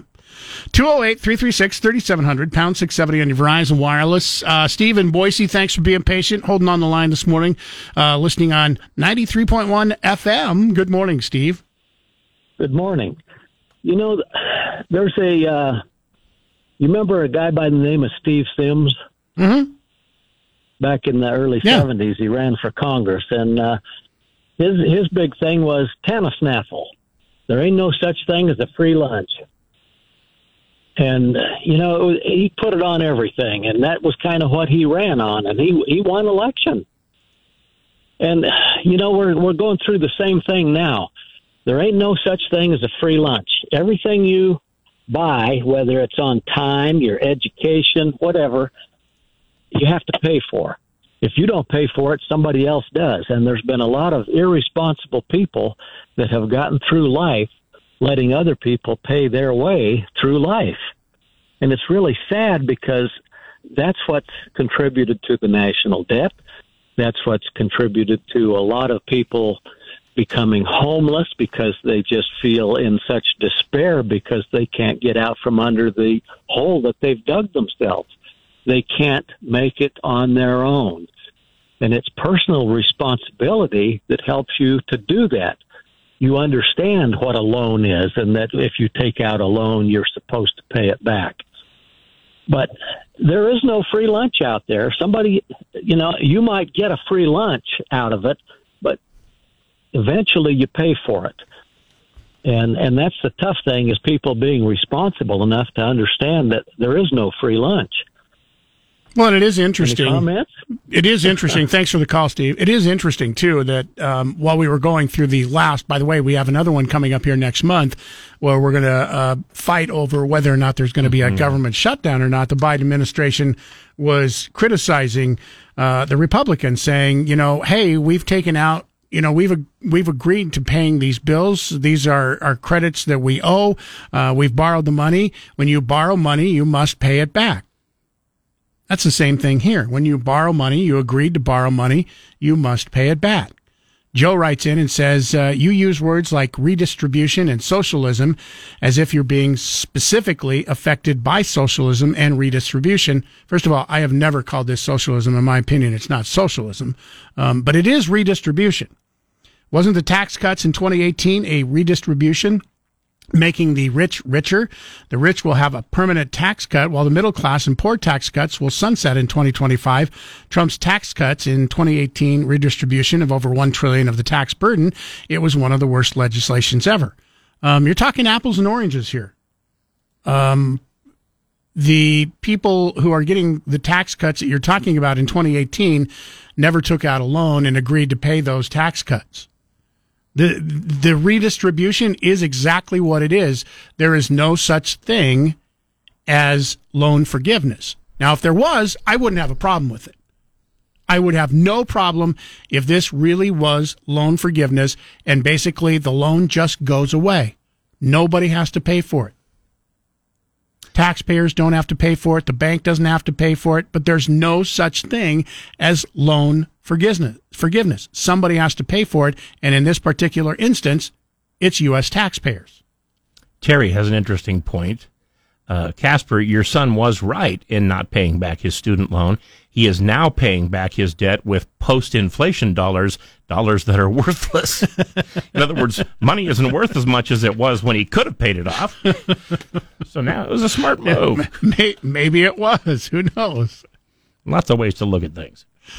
Um, Pete writes in if you choose not to pay off your student loan, they'll do the same thing. They will take your house, your car, put a freeze on your bank account. Oh, really? Those who think they own their house are very mistaken. Okay, so the best thing to do is if you owe student loans, don't buy a house, don't put your money in a bank, um, don't own a car. So lease your car, rent your home, and keep your money in a mattress, and you'll be perfectly fine because then there really is nothing for them to take from you unless it's your least favorite kid. Hey, if you're going to take something, here's my kid. Take my kid from me. This is my least favorite. You can have him. Denny in Nampa writes in, and he's preaching to the choir here. He says, "On your subject of grass this morning, the and weed, uh, the uh, discussion reminded me of a terrific new series available through various broadcasters called Tulsa King, which we have both watched. Great, It- great show, by the way. It stars Sylvester Stallone and is a well woven tale of a mobster who is exiled to Tulsa to get him out of the way after his stint in prison. A viewer can tell that the whole cast is having a hoot of a time with this saga, especially Sly. Season one is complete and available for binge watching. Season two should pop post strike, if there ever is a post yeah, strike. is that ever going to get over? It's well, what five weeks already, or Oh no, it's been over Se- two se- months seven, already. It's been yeah. seven weeks. Yeah, you're right. Um, It's- and- it's been about I'm two months. Very disappointed because I loved Dune Part One, which, by the way, was supposed to come out again in another two and a half months. Because of the strike, they have now postponed it at least for the first time until Dune May of next year. Yeah, Part one. Dune Part One came out uh, a year ago. Oh. last Christmas time. Uh, Dune Part Two was supposed to come out in November, Oh, but now they have postponed Was it was it just billed as Dune? Yeah, because they didn't know if it was if it wouldn't have been popular. Gotcha. They weren't going to make a sec. They Like- weren't. Yeah, they weren't going to make a second one. You mean like the first Dune So- movie back in 1984? which really would have sucked because the movie does end halfway through. Mm. If you've read the book or if you watch the original Dune, it does end halfway through. And they said, we'll make it if it's popular and it makes money. It did make a whole bunch of money. So they are making a Dune 2. But because of the strike, not going to be out at least. And no end in the strike, by the way. Um, they aren't even in negotiations, still serious negotiations to end it, which really sucks. Um, another text message in 208 336 3700 says, My first assumption is that not paying student loans will absolutely destroy the students' credit ratings, thus making these youngsters' actual uh, adult life a lot more difficult. Also, many employers do a soft credit check, which will eliminate job opportunities. However, with this boycott mentality, which would reflect on social media accounts that pretty much all employers review these days, will make these people unemployable. Hope you're good at flipping burgers for life. I don't know how much of that is true because student loans are not looked at as seriously But- as if you're late on a loan for a car, for but, instance. But they do affect your credit rating. They, Mhm. they do appear on your credit report, like any other loan. Yeah. It says paying them off can help you build credit, like they say about every other kind of credit. Tim writes in, uh, Mike at KBOI.com. Uh, now that school relief is canceled, well, it's not quite yet. Um, there, there's one program, and there's another program that Biden is trying to get. However, it hasn't gone. Uh, it, it hasn't been spelled out what it's going to be as of yet. And if once it is, it will be going through the court systems, just like the last one did. Uh, said I would like to see a similar program for medical bill relief. I think that would help out a lot of Americans. Tim, it, it would, and I, and I get exactly where you're coming from because of how expensive medical bills. I mean, if you're if if you spend any time in the hospital whatsoever, even if it's only a few So- days, you're talking tens of thousands of dollars. Medical bill relief, that would be similar to, say, uh, universal in- tax insurance. probably, or like this universal loan forgiveness, Mm-hmm. which, by the way, I, I would say the same thing about. I, I, I would feel better uh, about the medical stuff because you, you don't have a choice of going to if you have a medical emergency. You know what I mean? You have a choice of going to college. You have a choice of taking out a loan or working through college or getting money before you go to college. You have a choice of, you know, going to a trade school that can be way less expensive.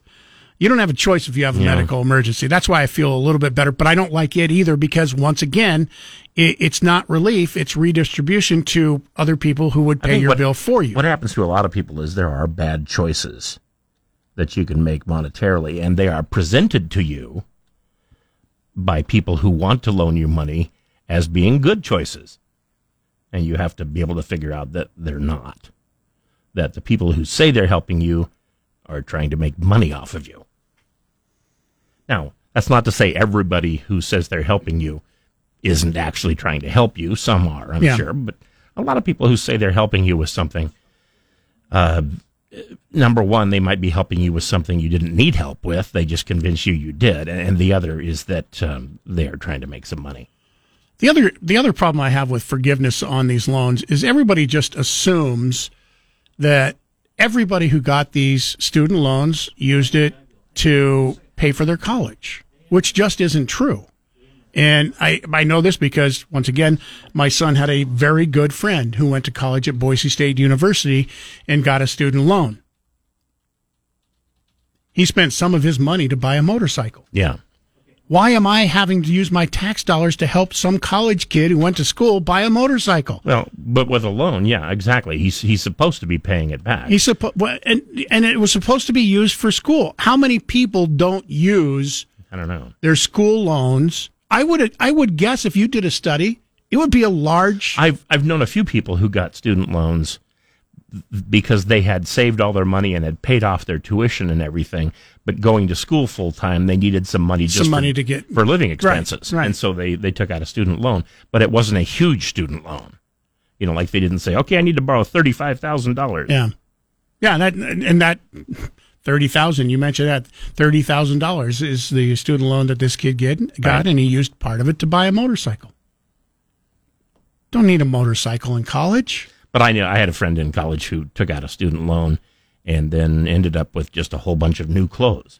Because that's what he needed. 208 336 3700, pound 670 on your Verizon Wireless. We'll take a break. Uh, if you're on the line, stay right where you're at. We'll get to you coming up here next. More of your emails and phone calls. And Shapiro this afternoon at 1. Now back to Mike Casper and Chris Walton. This is Casper and Chris, live and local on News Talk, KBOI. 950 208 336 3700, pound 670 on your Verizon Wireless. Spider and Eagle, good morning. Listening on 670 AM. Uh, you're on News Talk KBOI. Good morning to you. Hey, good morning. Well, I have a suggestion for people who want to go to school and, and not have to foot their bill. Why don't they join the military and utilize the GI Bill? Makes too You much know, sense.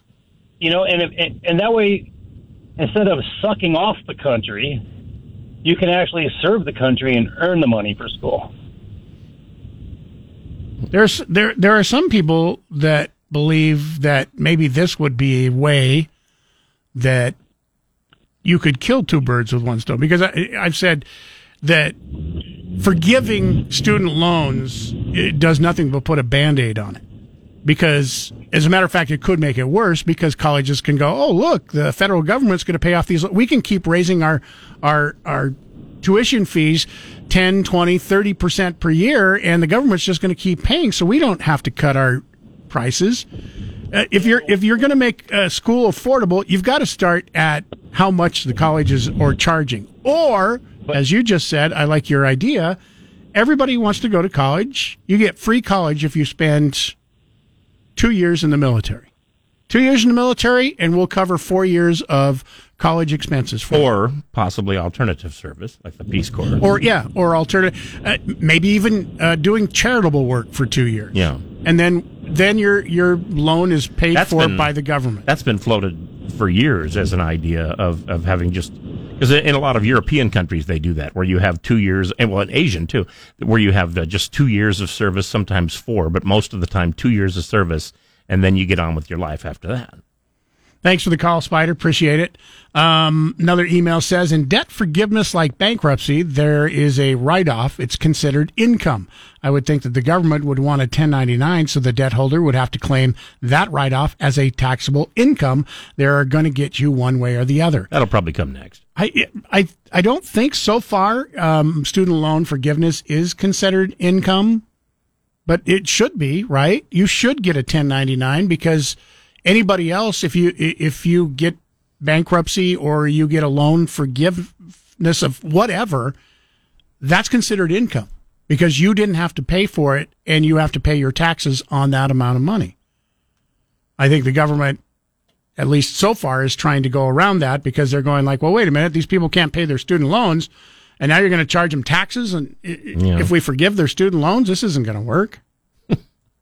Uh, Eric writes in, uh, says this is about marijuana again. He says cartels are growing marijuana in Oregon because it's easy to blend in with the legal grows. There is a huge lack of ag officers to check licenses or licensees for legality and self-reporting is the standard.